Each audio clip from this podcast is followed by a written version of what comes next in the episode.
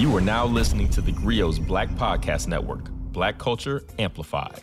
On September 18th, the Biden administration notified 16 governors across the country of their part in a $13 billion heist. What am I talking about?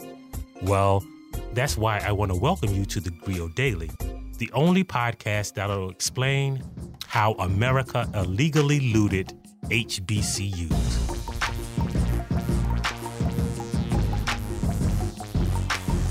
Maybe you've heard about this or maybe you haven't because you know most mainstream so-called outlets don't give you stories about what happened to black people. But on september 18th in joint letters to alabama arkansas florida georgia kentucky louisiana maryland mississippi north carolina oklahoma south carolina tennessee texas virginia and west virginia the USDA's Secretary uh, Miguel Cardona and Secretary of Agriculture Tom Vilsack wrote a letter to all of those governors demanding that they basically stop stealing money from HBCUs. Specifically, they were talking about land grant HBCUs. And what they've been doing for 130 something years is taking the money that is supposed to go to HBCUs, these land grant HBCUs, and basically just giving them to white colleges. So, what these letters said is that basically all these colleges have been denied money that was supposed to be given to them. Now, let me explain how this go- went down, right? So, first, we got to go back into some history. So, in 1862, Congress passed this piece of legislation called the Morrill Act. And what the Morrill Act did was steal 10.7 millions of acres from 245 Native American tribal nations.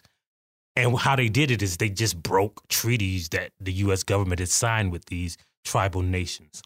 And they gave like 300,000 acres apiece to each state to create these, what they called land grant colleges. They gave, they granted land to colleges. Easy to understand, right? But that was in 1862, and we were in this little white supremacist insurrection called the Civil War. So the southern states, you know, they didn't get any of that that land. So in 1890, Congress passed the second Morrill Act. Well, it basically did the same thing, but instead of the northern colleges, it did it for the Confederate states, you know, the white supremacist states, you know, the South. And when the government gave this land and this money to the states, they made two specifications that are important for us to remember. One, they said you couldn't discriminate between black students and white students. And two, that like we're going to give you this land, we're going to give you the initial funding, but from now on, whatever you give to your white colleges that get some of this land, you got to give it to the black colleges, right? And so what the southern states did and and this is important to know. This was before Plessy versus Ferguson, the Supreme Court decision that determined that separate but equal was legal. So what this legislation did was allow the southern states to just like say we're going to segregate our colleges. And this was illegal then now, right? Because separate but equal hadn't even gone into effect. But you know, it's black people. The government don't care. But again, it's stipulated like look if you're going to create these segregated institutions you still got to give the black colleges the same amount of money that you give the white colleges. Well to create these land grant institutions they made flagship white institutions. You might have heard some of them uh, for instance auburn university in alabama um, the university of georgia you know places where people got real good football teams in the south and they also created black land grant colleges, places like Tuskegee, Fort Valley State, Alabama A&M, Florida A&M. These were land grant colleges that were specifically designated to teach people about agriculture, science, research, and again, they were supposed to be funded equally. That never happened. Right? They created these huge land grant colleges for white people, and they gave some money to black colleges after the initial funding, right? So in some years, the HBCUs wouldn't get any money. In all of the years, there is not a single land grant HBCU that was equally funded uh, as much as its white counterpart. So again, this funding in a in a state, right, when a state determines its higher education funding, it doesn't say we're going to give this much to the black colleges, we're going to give this much to the white colleges. What they do is this: they just set a, an amount to give, and then they split it among the colleges how they see fit. In some states, they do it per student, but in the cases of HBCUs, some years they didn't give the HBCUs any money.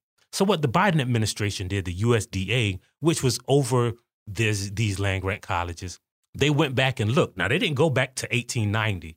They only went back to 1987 and determined that the amount that these 16 states has shorted these HBCUs was 13 billion fifty-five million six hundred and twenty-two thousand three hundred and twenty-five dollars, about eight hundred and sixteen million dollars per institution.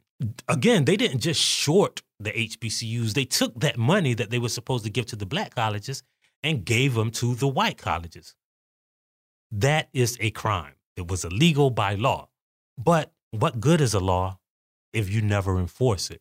Well, when you see these students at HBCUs, for instance, protesting the despicable conditions of their dorm, that is because when HBCUs don't have money, they do what they call deferred maintenance. They'll put off rebuilding a dorm or building up a new dorm or expanding the campus. They'll defer that in favor of, for instance, paying faculty um, maintaining the stuff that is necessary to keep those schools open, they will defer the maintenance. And the reason for this deferred maintenance is because they weren't funded equally. And a lot of the problems that you see with these land grant HBCUs is, it's an, and it's not just land grant HBCUs, but the federal government is only in charge of land grant HBCUs. But this issue has been throughout the HBCU, especially public HBCU funding. What this does is a number of things, right? So you can talk about deferred maintenance and the conditions of the dorms, but the, the theft goes even deeper.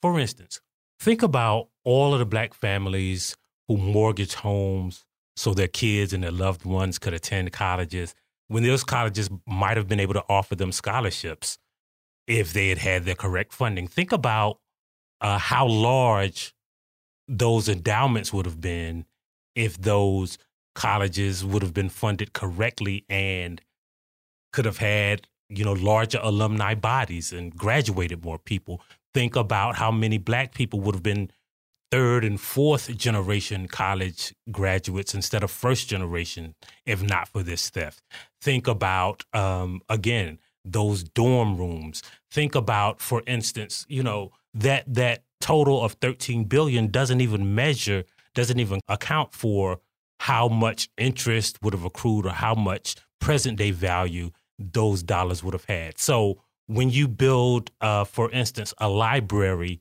in 1978 for $2 million, that library might cost $8 million in 2020, but you don't have to build it again if you would have gotten those funds back then, not only wouldn't you have had to build it again, right?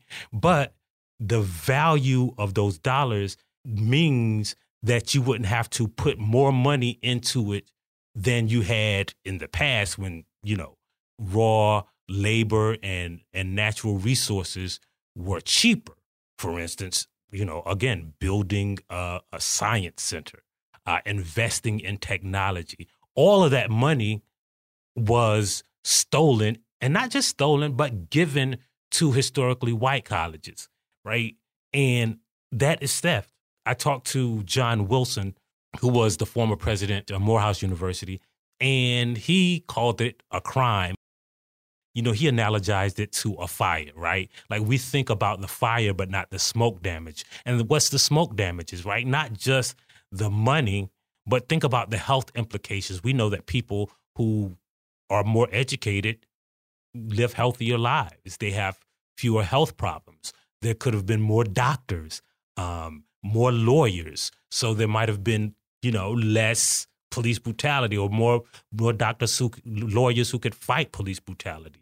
This has all kinds of implications and that is because of that initial fire that theft that all black people were subjected to and all white people benefited from right? Because they got to live in these segregated neighborhoods with well educated populaces. Even if they didn't attend these colleges, they had the opportunity to, right? They paid lower taxes because their tax dollars weren't going to fund the white university because they were just stealing it from the black people. So this is a historically white heist. Well, how do we fix it? Well, you can't fix it by being colorblind now. You can't fix it by race neutral policies. You can't fix it by ending affirmative action. You got to give black people their money and you got to give it to make it, you know, proportional. You got to go back all 137 years and give black people their money that they have been missing. You can't just say we're going to fix it going forward because you already robbed them for 130 something years, right? So you got to give them money disproportionately. You can't be race neutral neutral because you've been race neutral for almost a century and a half, right? Or not even race neutral. You've been favoring whiteness for nearly a century and a half, right? So now you got to do it for black people. Now you got to fund those HBCUs at higher proportions to make up for what you've stolen for them, right? You can't just ask like private entities to invest. This is something that the government has, got to fix because the government the state governments did it and the federal government allowed it to happen. It's not like like Biden was ruffling through some papers and noticed this. Black people have been complaining about this uh, for years. The state of Tennessee and the state of Mississippi even sued, and courts acknowledged this theft years ago, and the state still hadn't corrected it. Or you could just give reparations. Like this is what reparations are about, not just the unpaid paid debt of slavery, but for the history of the economic disenfranchisement of black people that has been benefiting whites. And it's not like white people are going to have to pay for it. We're all going to have to pay for it. That's how a country works. That's how an economy works. That's how a society works. All Americans are going to have to repay this debt. The government isn't like some arbitrary separate institution. It's all of us. And all of us have been standing by and watching this theft, and all of us are going to have to fix it. That's what a government is in a democracy. And that is why you got to listen to this podcast. That's why you got to tell your friends about it. That's why you got to subscribe. And that's why you got to download that Grio app. And that's also why we leave you every episode with a black saying. And today's black saying is if they'll lie, then they'll steal. And if they'll steal, they'll kill. And if they do all of that, then it must be America. We'll see you next time on the Grio Daily. If you like what you heard, please give us a five star review, download the Grio app, subscribe to the show, and share it with everyone you know. Please email all questions, suggestions, and compliments to podcast at thegrio.com.